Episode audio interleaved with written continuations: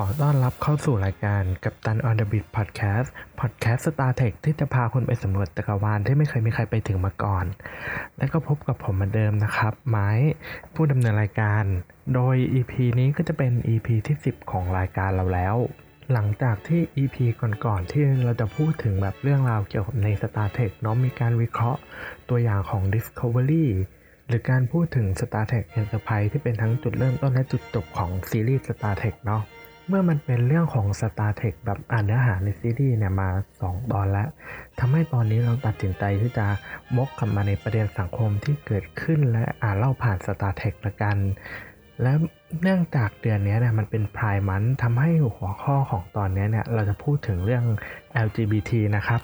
โดย Star Trek เนี่ยอย่างที่เรารู้กันเนาะหรือที่ผมเคยเล่าไปใน EP ก่อน EP แรกๆเลยหลายคนอาจจะรู้อยู่แล้วแหละว่าStar Trek มันเป็นแฟรนไชส์ซีรีส์ไซไฟอวกาศที่ออกอากาศต่อเนื่องมานานมากตั้งแต่ปี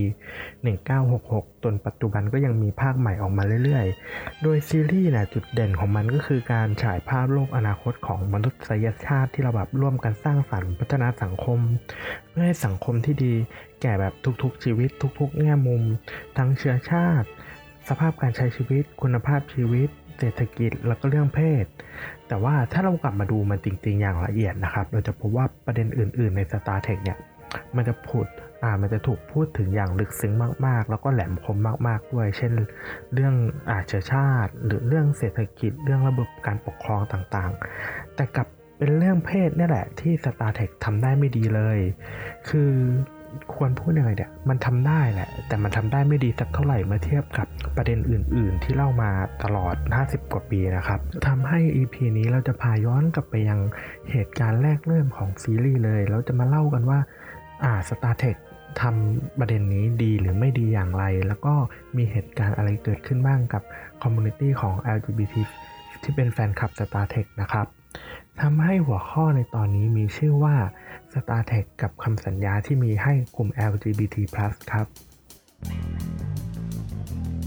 ย้อนกลับไปสมัยเรื่องราวเมื่อครั้งยังเป็น Star Trek The Original Series นะครับ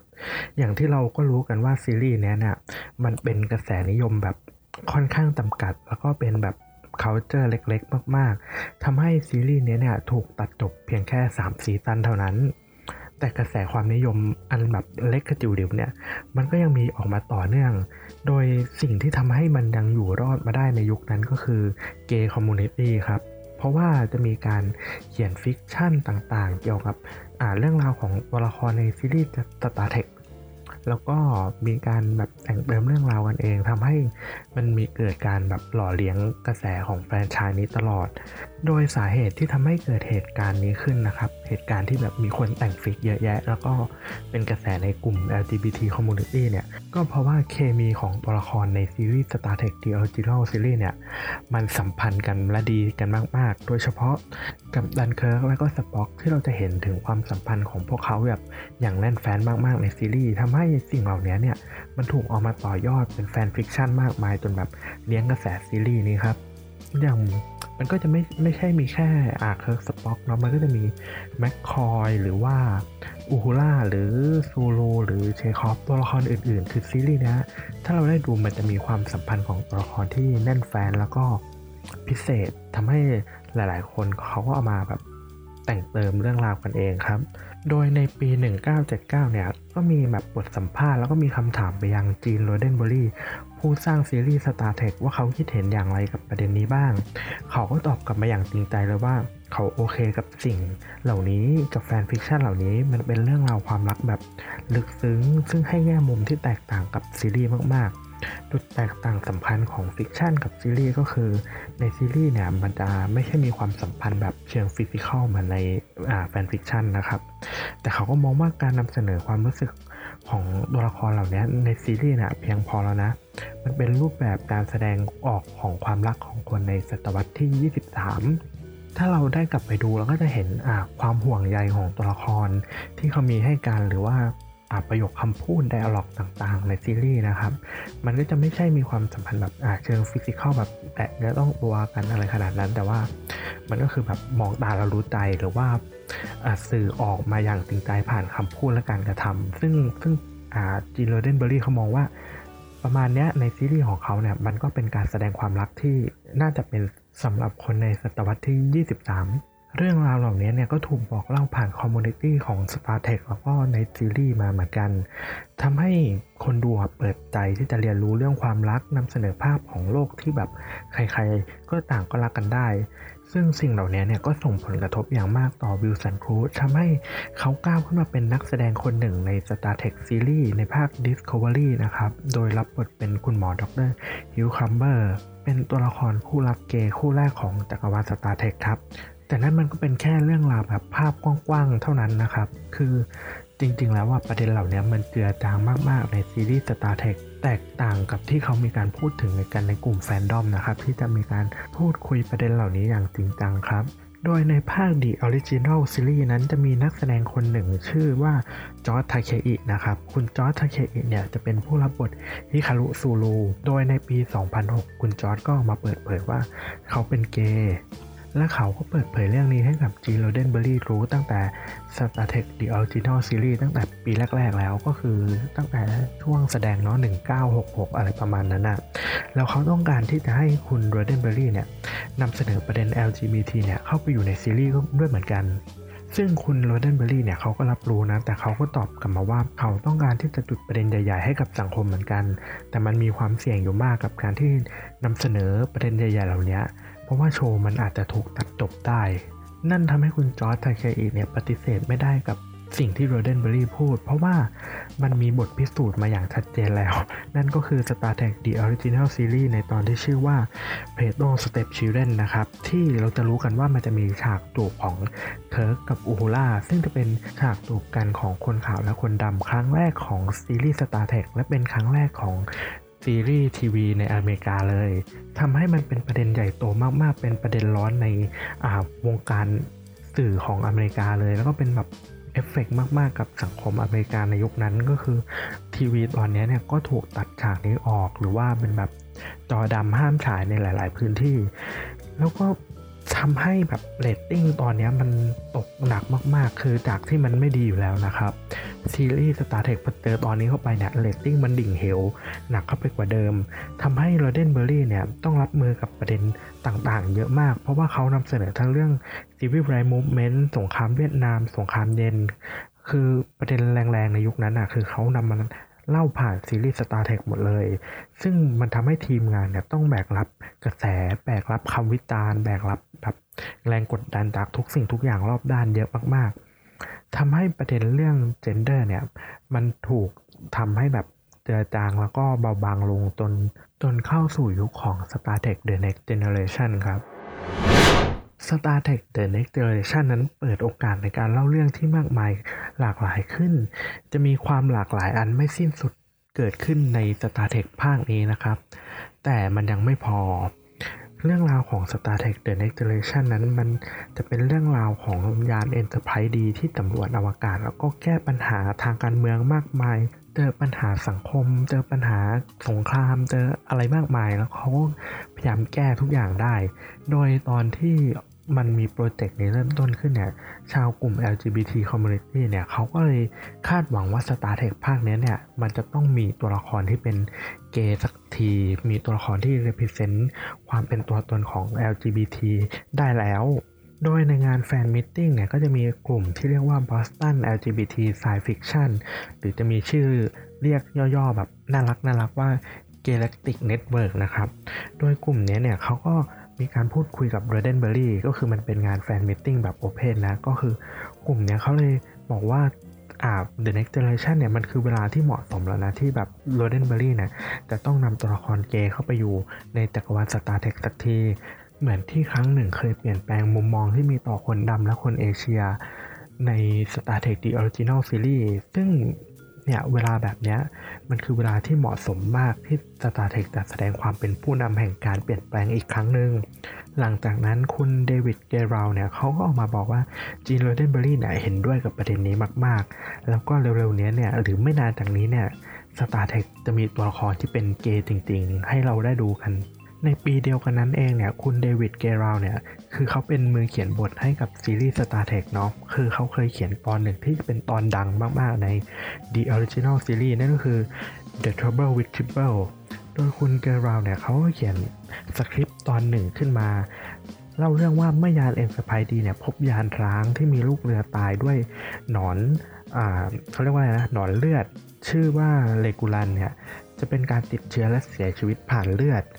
แล้วก็ตอนนี้เนี่ยก็จะมีการเปิดเผยตัวละครที่เป็นแบบคู่รักเกย์ที่เป็นลูกเรือยานของ Enterprise D แล้วก็จะมีการเล่าเรื่องว่ามันจะมีการบริจาคเลือดผ่านตัวละครเกย์เพื่อรักษาโรคที่เกิดจากหนอนเลือดเรกูลันนะครับโดยตอนนี้เนี่ยจะมีชื่อตอนว่า Blood and Fire โดยคุณเกอร์ราลเนี่ยตั้งใจเขียนเพื่อนำเสนอประเด็นการแพร่ระบาดของ HIV กระตุ้นให้เกิดการบริจาคเลือดแล้วก็ลบภาพลักษณ์ว่ามันเป็นโรคที่เกิดขึ้นในหมู่เกย์เท่านั้นคือมันเป็นโรคที่สามารถเกิดขึ้นกับใครๆก็ได้โดยแล้วเขาก็ยังแบบให้ตัวละครเกย์เนี่ยมารับบทบาทเป็นตัวละครหลักของตอนนี้เป็นแบบเป็นคู่รักเจ้าหน้าที่เราก็จะเห็นภาพการทำงานการใช้ชีวิตของเขา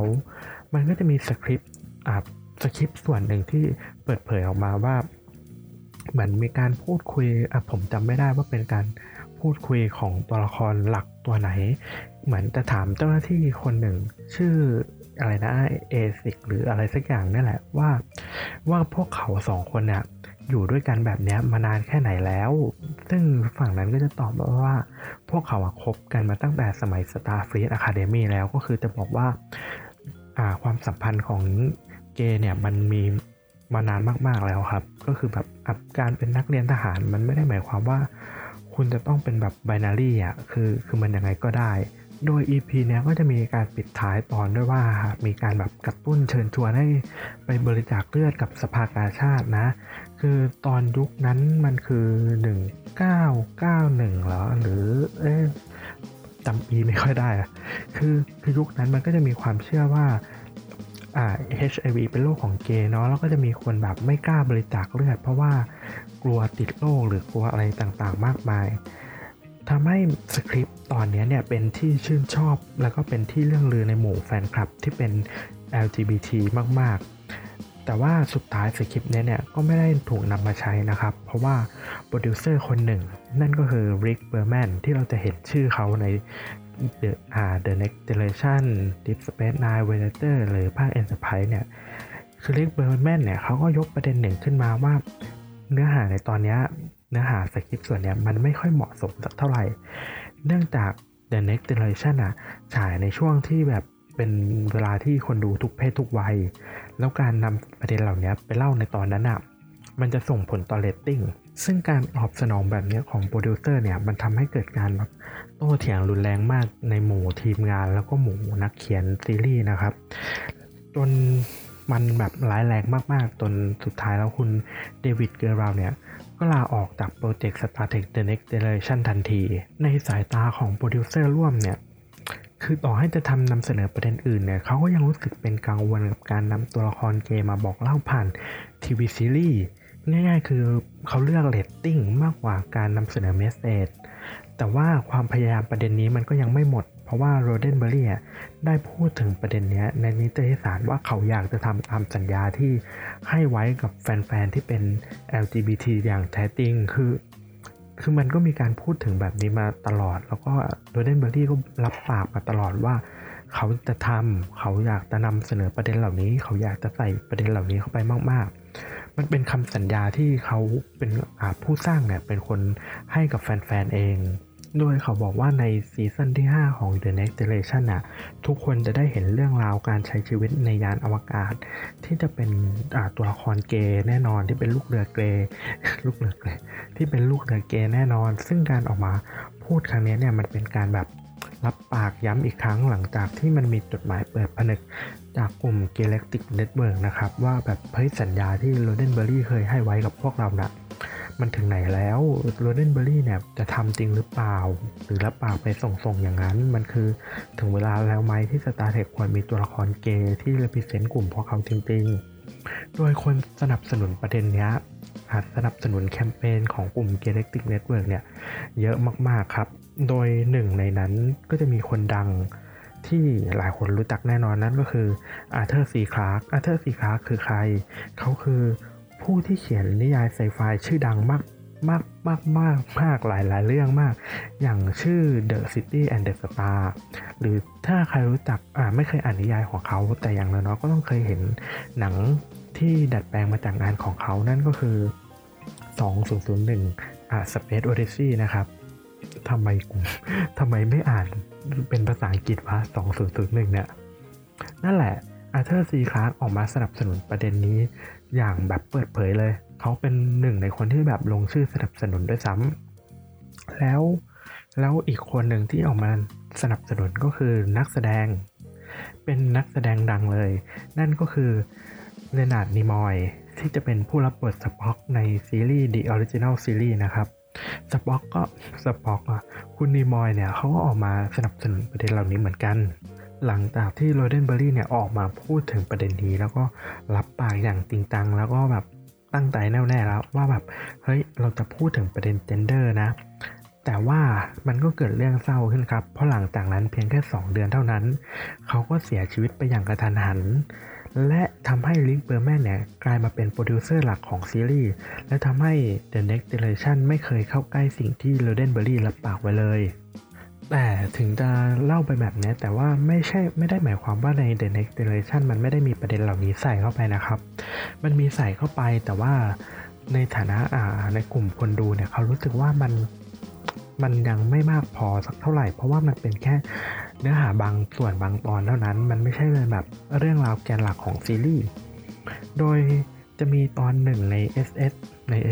ในซีซั่นที่4นะครับนั่นก็ชื่อตอนที่ชื่อว่า The Host จะเป็นการแนะนำสปีชีส์ใหม่ที่ชื่อว่าทริลโดยชาวทริลเนี่ยจะเป็นสปีชีส์ที่จะมีชีวิตได้ด้วย2ส่วนคือจริงๆมีชีวิตได้ด้วยส่วนเดียวแหละแต่ว่าในภาพรวมแล้วฟิวจะประกอบด้วย2ส่วนนั่นก็คือส่วนที่เป็นซิมไบออนที่จะเก็บรวบรวมข้อมูลความรู้ความทรงจำประสบการณ์ต่างๆและอีกส่วนหนึ่งก็คือโฮสต์ที่ซิมไบออนจะต้องอาศัยร่างของโฮสต์เพื่อดำรงชีพแล้วก็ใช้ชีวิตร่วมกันในฐานะบุคคลหนึ่งครับโดย Gender Identity ของชาวทิวจะกำหนดผ่านโฮสต์ของร่างเท่านั้นทำให้ทริวคนหนึ่งเนี่ยสามารถมีประสบการณ์ของการเป็นเพศชายและเพศหญิงและเป็นความแสดงออกทางเพศอย่างไรก็ได้เพราะว่ามันจะเป็นการส่งต่อซิมไบออนเข้าไปยังแบบร่างโฮสต์คนต่อไปนะครับทำให้สมมุติโฮสต์คนแรกเป็นผู้หญิงโฮสต์คนถัดไปเป็นผู้ชายโฮสต์คนถัดไปเป็นผู้หญิงอีกคือมันจะทำให้ทริวเนี่ยมีประสบการณ์ทั้งหมดทั้งมวลแล้วเขาก็จะสามารถมีความสัมพันธ์ที่หลากหลายได้แล้วในอีกตอนหนึ่งที่เป็นตอนคลาสสิกก็ชื่อตอนว่า The Outcast ในซีซั่นที่5จะเป็นเรื่องราวของวิลเลียม ทีไรเกอร์ก็จะเป็น Number 1 ของยานนะครับที่จะต้องร่วมงานกับชาวเจไนที่มีชื่อว่าโซเรนโดยสปีชีส์ของเจไนเนี่ยจะเป็นสปีชีส์ที่จะไม่มีเพศไม่ระบุ Gender Identity ไม่พูดถึงเรื่องนี้เลยโดยทั้งคู่เมื่อทำงานด้วยกันเนี่ยก็เริ่มเรียนรู้ตกหลุมรักกันจนโซเรนก็คัมเอาท์กับไรเกอร์ว่าเขาตัดสินใจที่จะเลือกเป็นผู้หญิงส่วนไรเกอร์ก็แบบตัดสินใจที่จะแต่งงานกับโซเรนเลยแต่ว่าการกระทำแบบนี้ของโซเรนมันผิดกฎของชาวเจไนครับโดยการคัมเอาท์ออกมาว่าจะเป็นเพศชายหรือเพศหญิงเนี่ยจะถูกตัดสินว่าป่วยแล้วก็ต้องรับโทษโดยการนำไปรักษาการรักษาในที่นี้ก็คือการล้างสมองเพื่อให้กลับมาเชื่ออีกครั้งว่าการไม่มีเพศเนี่ยคือเรื่องที่ถูกต้องโดยโจนาธาน เฟร็กเนี่ยผู้รับบทวิลเลียม ไรเกอร์เนี่ยเขาก็มองว่าตอนนี้เนี่ยน่าจะสร้างความเปลี่ยนแปลงให้กับสังคมได้มากกว่านี้คือมันก็สร้างในยุคนั้นนะประมาณว่าคือยุคที่เรายังไม่พูดถึงประเด็นเหล่านี้ยังเปิดเผยมันก็สร้างความเปลี่ยนแปลงแหละแต่ในส่วนตัวของเฟร็กเนี่ยเขารู้สึกว่ามันทำได้มากกว่านี้มากๆโดยโรเดนเบอร์รี่เนี่ยมองว่าควรแคสนักแสดงผู้รับบทโซเลนเนี่ยเป็นผู้ชายแต่ว่าเขาเสียชีวิตไปก่อนที่ตอนนี้จะถูกผลิตขึ้นเฟกเล่าว่าการแคสนักแสดงหญิงมารับบทโซเลนนั้นมันทำให้ผิดความตั้งใจของเนื้อหาในตอนแรกและพลาดโอกาสที่จะนำเสนอแก่นแท้ของตอนนี้ได้คือการนำนักแสดงหญิงมาแต่งหน้าแต่งตัวให้มันดูเป็นแบบยูนิเซ็กซ์ดูไม่ออกว่าเป็นเพศอะไรพร้อมกับใส่วิกที่ทำให้ทุกคนดูเหมือนกันนะมันทำให้มีความรู้สึกแปลก โดยความตั้งใจแรกเริ่มนะคือจะให้วิลเลียมไรเกอร์ที่เป็นแบบผู้ชายเลยนะมาแสดงฉากโรแมนติกละกับชาวเจไนที่คนดูรู้ว่าอ๋อคนนี้คือนักแสดงผู้ชายแต่ว่าไม่ได้เป็นแบบระบุเพศว่ามันแบบคนนี้เลือกเพศใดเราก็ตั้งใจจะให้มีฉากเซมส์เซ็กซ์คิสด้วยสุดท้ายมันก็เหมือนเดิมอะครับในสายตาของริกเบอร์แมนเนี่ยเขากังวลเรื่องเรตติ้งเหมือนเดิมเหมือนที่ผ่านมาเลยทำให้บทถูกปรับเปลี่ยนไปแล้วก็หากเป็นแผนงานเหมือนเดิมเหมือนตอนแรกเริ่มนะตอนนี้จะเป็นตอนที่ impact ต่อสังคมอเมริกามากๆในยุคนั้นจนถึงปัจจุบันครับความพยายามนี้เกิดขึ้นอีกครั้งในยุคใหม่นั่นก็คือภาค Star Trek Deep Space Nine ครับหลังจากจบ The Next Generation ไปเราก็จะมี Star Trek Deep Space Nine เนาะเป็นยุคใหม่ของซีรีส์ Star Trek เลยเพราะว่ามันจะมีการเปลี่ยนแปลงวิธีการเล่าเรื่องหลายๆแบบไม่ใช่การStarship เหมือนเดิมแล้วจะเป็น Starbase ด้วยโดยยุคใหม่เนี่ยก็จะมีตัวละครหนึ่งที่จะเป็นตัวละครเคลียร์ที่โดดเด่นมากๆนั่นก็คือแจ็คเซียแดกเจ้าหน้าที่ชาวทิวที่จะเป็นโฮสต์ให้กับแดกซิมไบออนที่อายุมากกว่า700ปีและเนื่องจากซิมไบออนเนี่ยมีการเปลี่ยนเพศทำโฮสต์เนี่ยทำให้แดกเนี่ยเขาผ่านมาจากการเป็นทั้งชายและหญิงเคยเป็นทั้งสามีภรรยาแล้วก็เคยมากมายมีความสัมพันธ์หลากหลายสปีชีส์ด้วยซ้ำและแจ็คเซียเนี่ยคือโฮสต์ที่เป็นผู้หญิงหลังจากที่แดกอยู่กับโฮสต์ชายมาหลายช่วงอายุชีวิตโดยในร่างเก่าของโฮสต์แดกเนี่ยไม่ใช่สิโดยโฮสต์คนเก่าของแดกซิมไบออนเนี่ยก็คือเคอร์ซอนแดกจะเป็นทูตชาวทริวที่จะเป็นทั้งเปรียบเหมือนพ่อพี่ชายแล้วก็จะเป็นเพื่อนสนิทของเบนจามินซิโก้ตัวเอกของภาคนี้นะครับทำให้เมื่อหมดจากการเป็นเคอร์ซอนแดกแล้วมาอยู่ในแจ็คเซียแดกเนี่ยทำให้ทั้งคู่ก็ยังมีความสัมพันธ์แบบเป็นเหมือนเป็นพ่อเป็นพี่ชายเป็นเพื่อนสนิทเหมือนเดิมแต่คราวนี้จากเป็นแบบเคอร์ซอนที่จะเป็นผู้ชายเนี่ยก็เป็นแจ็คเซียที่จะเป็นผู้หญิงแทนโดยการเล่าไม่ใช่สิโดยการมีตัวละครหลักชาวทิวเนี่ยทำให้ทีมงานสามารถเขียนขยายขอบเขตประเด็นการเล่าเรื่องเซ็กชวลิตี้ได้กว้างขึ้นทำให้แจ็คเซียเป็นตัวละครที่มีเสน่ห์ต่อตัวละครผู้ชายอื่นๆตัวละครผู้หญิงอื่นๆนำไปสู่เนื้อหาอย่างตอนวีจอยที่เราเล่าไปแล้วใน Maximum Warp EP ที่เนาะเล่าซ้ำอีกรอบก็ได้ดีจอยก็คือแจ็คเซียเนี่ยก็จะพบกับตัวละครที่เป็นภรรยาเก่าของตัวเองเมื่อครั้งยังเป็นโฮสต์ผู้ชายนำมาสู่เนื้อหาที่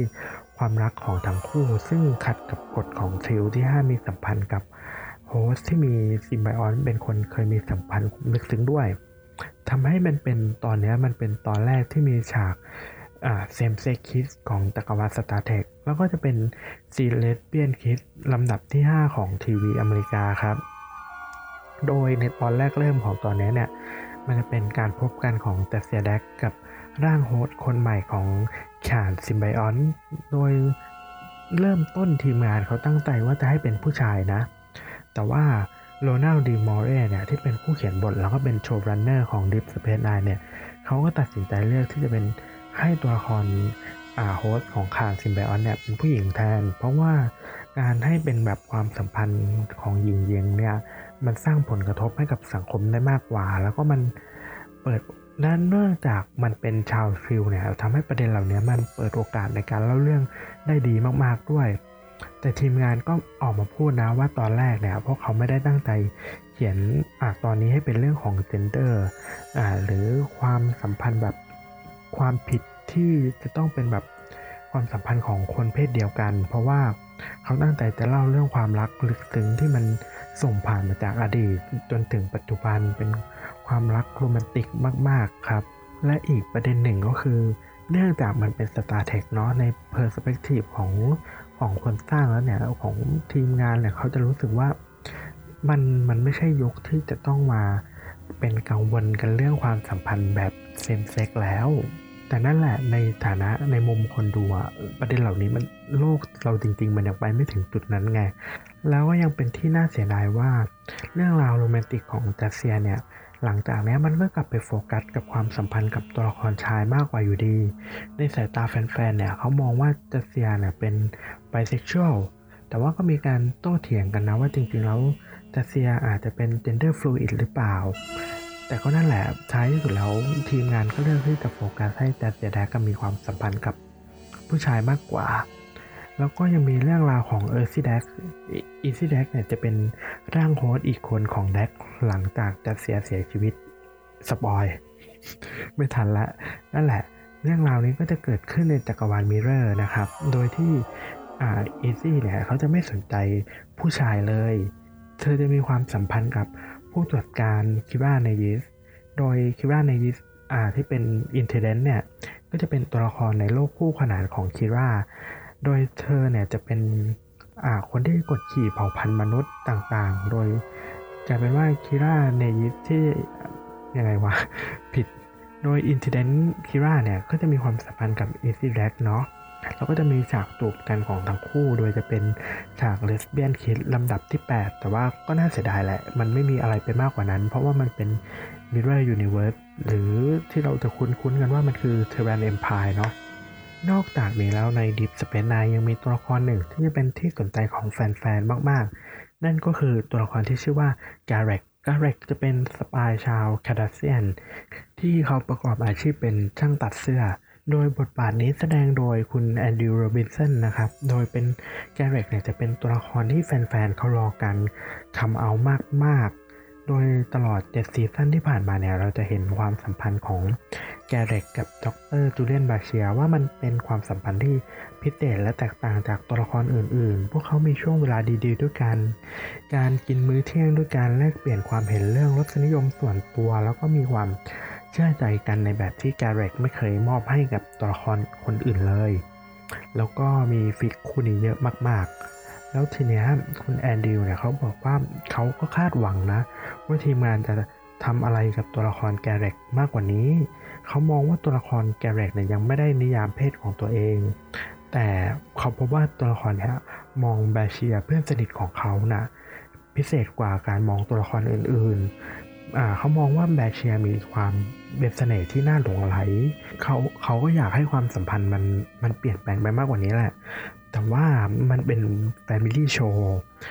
คือขอบเขตของการเป็น Family Show เนี่ยมันทำให้ทีมงานไม่สามารถ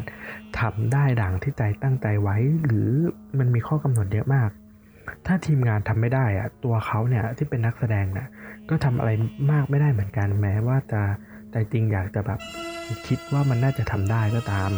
ครับนั่นก็เป็นทั้งหมดของ Deep Space Nine ที่จะ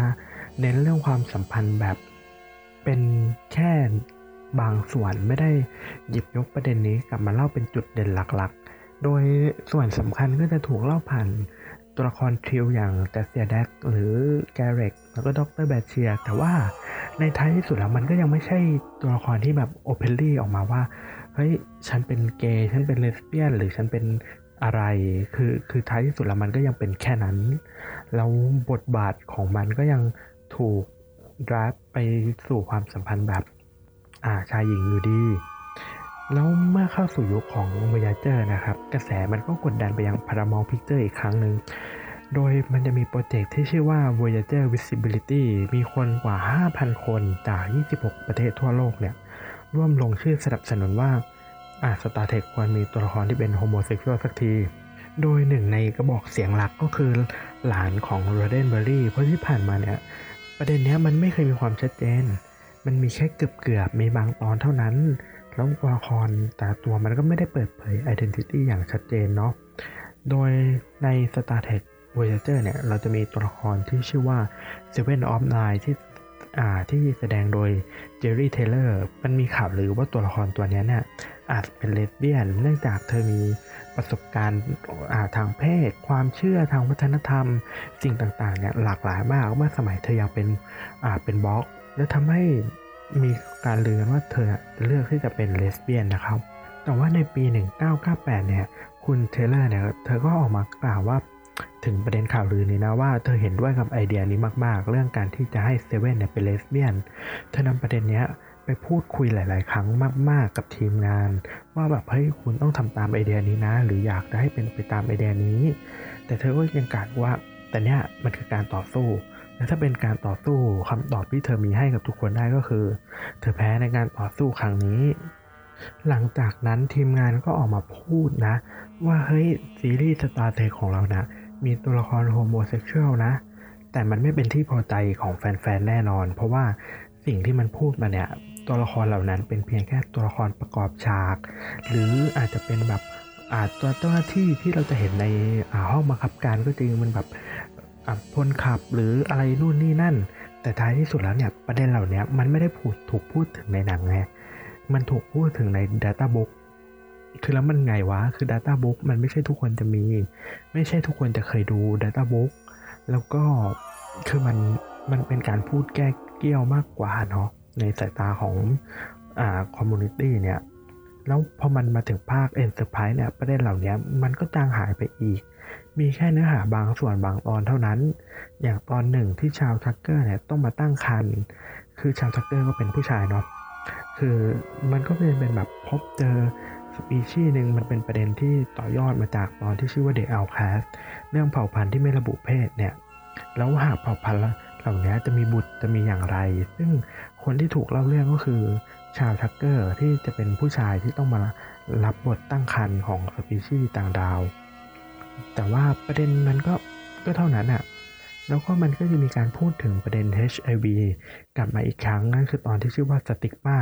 เมื่อทีพอลเนี่ยเขาติดโรคบางอย่างจากการโดนบังคับทำไมล์เมลแล้วก็เป็นตอนหนึ่งที่มีเพื่อสนับสนุนแคมเปญ HIV ของช่องพาราเมาท์ซึ่งว่ากันตามตรงแล้วนะช้าชิบหายมันมาช้ามากคือที่เราเล่าไปตอนต้นว่าจะมีสกิปตอนที่ชื่อว่า Blood and Fire อันนั้นคือปี1991นะคือมันนานมากๆแล้ว Star Trek Enterprise เนี่ยมันมาในยุค 2000 นะมันคือฉายปี 2001 จนถึง 2005 คิดดูดิคือมันนานกันขนาดนั้นแล้วอ่ะคือโลกมันไปไหนต่อไหนแล้วแต่มันยังแบบเพิ่งมาทำอ่ะแต่ว่าก็ทำซัพพอร์ตไปโดยคุณสกอตต์บาคูล่าเนี่ยที่เป็นผู้รับบทกับตันอาเชอร์ก็ออกมากล่าวถึงแคมเปญนี้นะแล้วก็เขาก็มีสปีดแล้วว่าเขาก็จะแบบจะทำลายความเชื่อเรื่องว่า HIV เป็นโรคของชาวเกย์แล้วก็เป็นเรื่องของเราทุกคนหลังจากจบยุคของ Star Trek Enterprise เนี่ยมันก็เข้าใกล้ความเปลี่ยนแปลงขึ้นมานิดนึงนั่นก็คือยุคใหม่ของ Star Trek ที่จะเป็น Star Trek Kelvin Timelineก็จะมีภาค3นั่นคือ Star Trek Beyond นะครับที่จะเปิดเผยว่าตัวละครฮิคารุซูรุเนี่ยแสดงโดยจอห์นโชเนี่ยเขารับ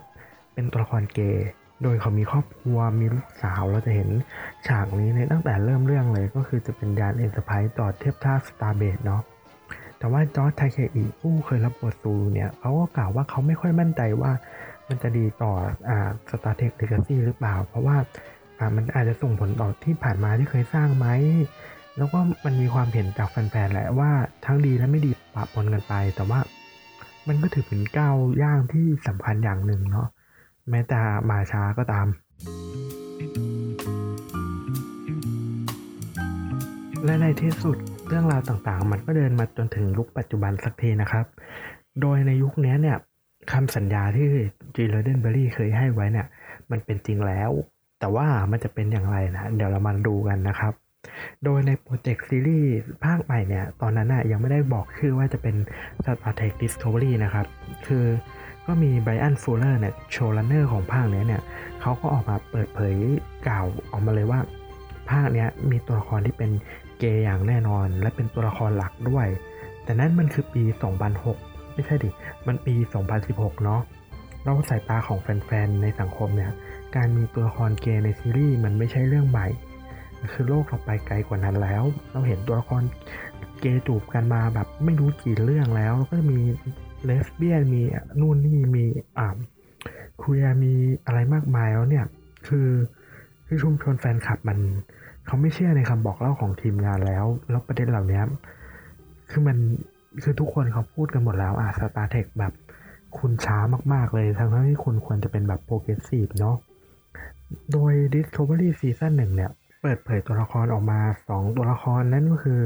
Lieutenant Paul Starmet แล้วก็ Dr. Hugh Culver เนาะโดยทั้งคู่เนี่ยเป็นคู่รักเกย์ที่แต่งงานแล้วก็ใช้ชีวิตร่วมกันมาหลายปีแล้วก็ได้ขึ้นมาทำงานในยาน Star Trek ในยาน Star Trek อะไรล่ะในยาน USS Discovery โดยค คุณดูเทเลนพอลสตาร์เมทเนี่ยก็จะเป็นหัวหน้าแผนกวิศวกรแล้วก็เจ้าหน้าที่วิทยาศาสตร์ส่วนดรฮิวคาร์เบอร์เนี่ยก็จะเป็นคุณหมอประจำยานเป็นหนึ่งในทีมหมอโดยนักแสดงที่รับบทนี้ก็จะเป็นแอนโทนีราฟรับบทพอลสตาร์เมทแล้วก็วิลสันครูซรับบทคุณหมอฮิวคาร์เบอร์เนาะพวกเขาทั้งคู่เนี่ยเป็นเกย์แล้วก็เป็นนักกิจกรรมใน LGBT communityนอกจากนี้เขาก็ยังเป็นแบบเพื่อนกันมากๆเป็นแบบเพื่อนกันมานานแล้วตอนที่ทั้งคู่ได้อ่านบทครั้งแรกเนี่ยเขาบอกว่าเขาประทับใจกับความสัมพันธ์ของตัวละครนี้มากๆแล้วมันเป็นความสัมพันธ์ที่เป็นแบบคู่รักอย่างจริงจังอันนี้ขอย้อนกลับไปยัง Star Trek ตอนเก่าๆเนาะที่เราเคยเล่าไปตอนต้นเนาะตอนไหนที่มันเป็นประเด็นเจนเดอร์เนี่ยมันจะถูกเล่าผ่านแง่มุมของสังคมและการเมืองเป็นการต่อสู้กันของคนเรียกร้องกับกรอบทางสังคมอย่างตอน The Outcast หรือ Rejoice แล้วทั้งหมดทั้งมวลเนี่ยมันจะจบลงด้วยความแบบ Bittersweet แต่ใน Discovery เนี่ยประเด็นเหล่านี้มันถูกตีความใหม่ไม่ใช่ถูกตีความใหม่ดิมันถูกทำให้เป็นเรื่องธรรมดาสามัญมากขึ้นโดยประเด็น Queer Relationship เนี่ยมันถูกทำให้เป็นแค่ส่วนหนึ่งในชีวิตของตัวละครในคนๆหนึ่งเท่านั้นเป็นเรื่องของชีวิตของทั้งคู่แต่ว่าตัวละครของทั้งคู่เนี่ยก็ต้องเป็นแบบคนที่มีงานมีความรับผิดชอบต่างๆกันไปแล้วก็บทบาทเนี้ยมันแบบขับเน้นชีวิตได้ดีมากคือครูซเนี่ยเขาบอกว่าบทบาทนี้มันดีมากมันทำให้เห็นว่าชีวิตของชาวเกย์ในเควียร์แท้จริงเนี่ยมันเป็นยังไงพวกเขามีเรื่องงานมีเรื่องการใช้ชีวิตเราเจอปัญหาสังคมปัญหาจากที่ทำงานปัญหาจากทุกๆเรื่องเนี่ยไม่ได้ต่างจากคนอื่นๆแล้วมัน Star Trek Discovery เนี่ยมันทำบทเหล่านี้เนี่ยเป็นมากกว่าแค่เรื่องเซ็กซ์ไลฟ์เหมือนที่ซีรีส์หรือเรื่องอื่นๆทำคือมันดีมากๆเพราะว่าเขาอยากเห็นสิ่งเหล่านี้เล่าในสื่อบันเทิงเขาอยากเห็นชีวิตคนจริงๆไม่ใช่เป็นแบบถูกนำมาโยงแค่เรื่องว่าแสดงออกเรื่องเซ็กซ์เรื่องอะไรครับซึ่งชุมชนแฟนคลับชอบมากๆนะชุมชน LGBT ของ Star Trek เนี่ยชอบประเด็นเหล่านี้มากเพราะว่ามันแตกต่างมันไม่ได้เป็นแบบเซ็กซ์ไลฟ์เหมือนที่เคยเห็นกันมาในทุกๆเรื่องแล้วมันไม่ได้ถูกทำให้เป็นประเด็นที่จะต้องมาต่อสู้อ่ะคือยุคของ Star Trek มันเป็นแบบก้าวล้ำมากๆแล้วเรื่องเหล่านี้มันคือเรื่องทั่วไปมากๆแล้วการที่เราเห็นสิ่งเหล่านี้เพื่อบอกเล่าว่าเฮ้ยโลกเรามันควรเป็นแบบนั้นอ่ะมันคือเรื่องที่ดีแต่ว่าไอ้ความดีอ่ะมันก็มาสะดุดเพราะว่าในตอนหนึ่งของซีรีส์ที่เราจะเล่าว่าคือการที่เราออกไปอ่ะมันคือการสปอยแน่นอนนั่นแหละโดยตัวละครคาร์เบอร์เนี่ยมันยังไงวะคุณหมอฮิวคาร์เบอร์เนี่ยเสียชีวิตอย่างกระทันหันคือโดยโดนฆ่าโดยตัวละครอื่นเว้ยทำให้ชุมชนแฟนคลับเนี่ยโกรธมากเพราะว่าพวกเขารู้สึกว่าคือรู้ทุกคนรู้ว่ามันไม่มีใครเป็นอมตะหรอกคือการเป็นเควียร์การเป็นเกย์มันไม่ได้เป็นอมตะแต่ว่าคือทุกคนต้องตายแน่นอนแหละแต่มันไม่ใช่การตายที่เป็นแบบปุบปับและไม่สมเหตุสมผลมากพอคือมันเป็นความผิดหวังอีกครั้งที่พวกเขาต้องเจอโดยเฉพาะอย่างยิ่งเนี่ยมันดันเกิดกับตัวละครคู่รักเกย์ที่มีแนวโน้มที่ดีมากๆสำหรับเรื่อง Star Trek แล้วก็มาต่อจักรวาลด้วยคือตัวละครทั้งคู่มันเป็นตัวละครที่แฟนๆรักเนาะจนนาธานเฟกก็คือผู้รับบทวิลเลียมไรเกอร์เนาะในภาคThe Next Generation เฟกเนี่ยเขาจะรับบทเป็นผู้กำกับให้กับซีรีส์ Star Trek อย่างต่อเนื่องมาโดยเขาก็กำกับหลายตอนแหละโดยเฉพาะ Discovery เนี่ยเขามีบทบาทมากขึ้นคือเฟกก็ออกมาเล่าว่าเขามองคู่รักคู่นี้ว่ามันส่งพลังมากๆคือความรักคู่นี้มันเหนือการเวลามันควรแบบมันสำคัญกับโชว์มากๆแล้วตอนที่เขารู้ว่าตัวละครฮิวคาร์เบอร์เนี่ยเสียชีวิตอ่ะเขาแบบแปลกใจมากๆแล้วก็ไม่เข้าใจว่าแบบเชี่ยทีมงานทำอะไรอยู่วะเขาก็เลยเอาเรื่องนี้ไปคุยกับทีมงานเลยว่าแบบเฮ้ยยอมไม่ได้ว่ะคือในสายตาเขาตัวละครนี้มันสร้างความเปลี่ยนแปลงที่ใหญ่มากๆกับซีรีส์แน่นอนแล้วมันดีกับแฟนคลับด้วยแต่ว่าการเสียชีวิตของตัวละครฮิวคาร์เบอร์อ่ะคือในท้ายที่สุดมันถูกขับเน้นผ่านเนื้อเรื่องเหมือนกันมันไม่ใช่การแบบถูกเสียชีวิตแล้วก็ตายเปล่าไม่ได้มีส่งผลอะไรต่อ potential ของเรื่องหรือการเล่าเรื่องใดๆคือตัวละครเนี้ยเขาถูกเสียชีวิตแล้วก็ถูกนำกลับมาเล่าอีกครั้งว่าการเสียชีวิตของเขาเนี่ยมันนำไปสู่การชี้นำให้ตัวละครสตาร์เมทเนี่ยที่เป็นตัวละครคู่รักของเขาเนี่ย เลือกเส้นทางการเดินของชีวิตเป็นการทำให้ตัวละครคือสปอยเลยคือตัวละครฮิวคาเบอร์เนี่ยออกมาชี้นำให้สตาร์เมดเลือกเส้นทางที่จะช่วยชีวิตสมาชิกลูกเรือ USS Discovery ทั้งหมดนำไปสู่การกอบกู้จักรวาลจากสงครามได้ทำให้มันเป็นที่แบบประทับใจของแฟนขึ้นมาจากที่แบบผิดหวังไปตอนแรกนะครับก็คือจากตอนแรกมันตายแบบไม่มีปีไม่มีคุยเลยมันก็กลับมาเล่าอีกครั้งทำให้ความรักของคู่เนี่ยมันถูกส่งผ่านมิติต่างๆข้ามผ่านการเวลาและรูปแบบการใช้ชีวิตคือมันสวยงามมากๆคือถ้าเราได้ดูซีนนั้นอะซีนนั้นมันจะดีมากด้วยมันสวยงามมากทั้งตอนเลยทำให้แฟนคลับเฮ้ยโอเคยอมรับได้แหละว่ามันไม่ใช่อย่างที่พวกเขาคิดแต่ว่าความสัมพันธ์ของคู่นี้เนี่ยมันคือความสัมพันธ์แบบนิรันดร์จริงๆก็โอเคนั่นก็คือ Star Trek Discovery ซีซั่นที่1นะครับโดยนั่นก็คือสิ่งที่เกิดขึ้นในยุคปัจจุบันสำหรับก้าวต่อไปของซีรีส์นี้ในประเด็นเหล่านี้เนี่ยมันก็มีความชัดเจนมากขึ้นโดยซีซั่นที่1เราก็จะอย่างที่เล่าไปตอนแรกซีซั่นที่2เนี่ยเราก็จะพูดถึงตัวละครใหม่อย่างเจสเรโนเนี่ยจะเป็นวิศวกรหญิงที่เขาเปิดเผยออกมาว่าเขาเป็นเลสเบี้ยนและเขาผ่านการสมรสแล้วแต่ก็ไม่ได้บอกนะว่าเขาหย่าหรืออะไรแต่เราจะเห็นว่าเขาใส่แหวนแล้วเขาก็จะพูดถึงแฟนของเขาแล้วก็การกลับมาจากความตายของคาเบอร์ทีนี้การที่ตัวละครพอลสตาร์เมดกับฮิวคาเบอร์เนี่ยกลับมาอยู่ด้วยกันอีกครั้งเนี่ยครั้งนี้มันประหลาดเพราะว่าฮิวคาเบอร์เนี่ยเพิ่งฟื้นมาจากความตายทำให้ซีซั่นที่2ของ Discovery ความสัมพันธ์คู่นี้มันจะเป็นความสัมพันธ์ในเชิงความรักของคนหย่าร้างคือเราจะเห็นว่าเขามีปัญหากันแล้วก็ความเข้ากันไม่ได้นำไปสู่บทสรุปของการเลิกรากันแต่ว่าตัวละครเจสเรโนเนี่ยก็ออกมาเป็นตัวละครที่ทำให้ฮิวเนี่ยกลับมาตั้งสติได้อีกครั้งแล้วก็มองเห็นความรักที่เกิดขึ้นของทั้งคู่แล้วก็ทำให้ทั้งคู่เนี่ยกลับมาคบกันอีกครั้งได้โดยคุณวิลสันครูซเขาบอกว่าในซีซั่น3เนี่ยตัวละครฮิวคาเบอร์จะมีบทบาทมากขึ้นและความเปลี่ยนแปลงเนี่ยมันสำคัญมากๆเหมือนกันนอกจากนี้ยังมีตัวละครอีกตัวหนึ่งชื่อฟิลิปปาจอร์จัวโดยฟิลิปปาจอร์จัวอันนี้ก็คือจะเป็น Emperor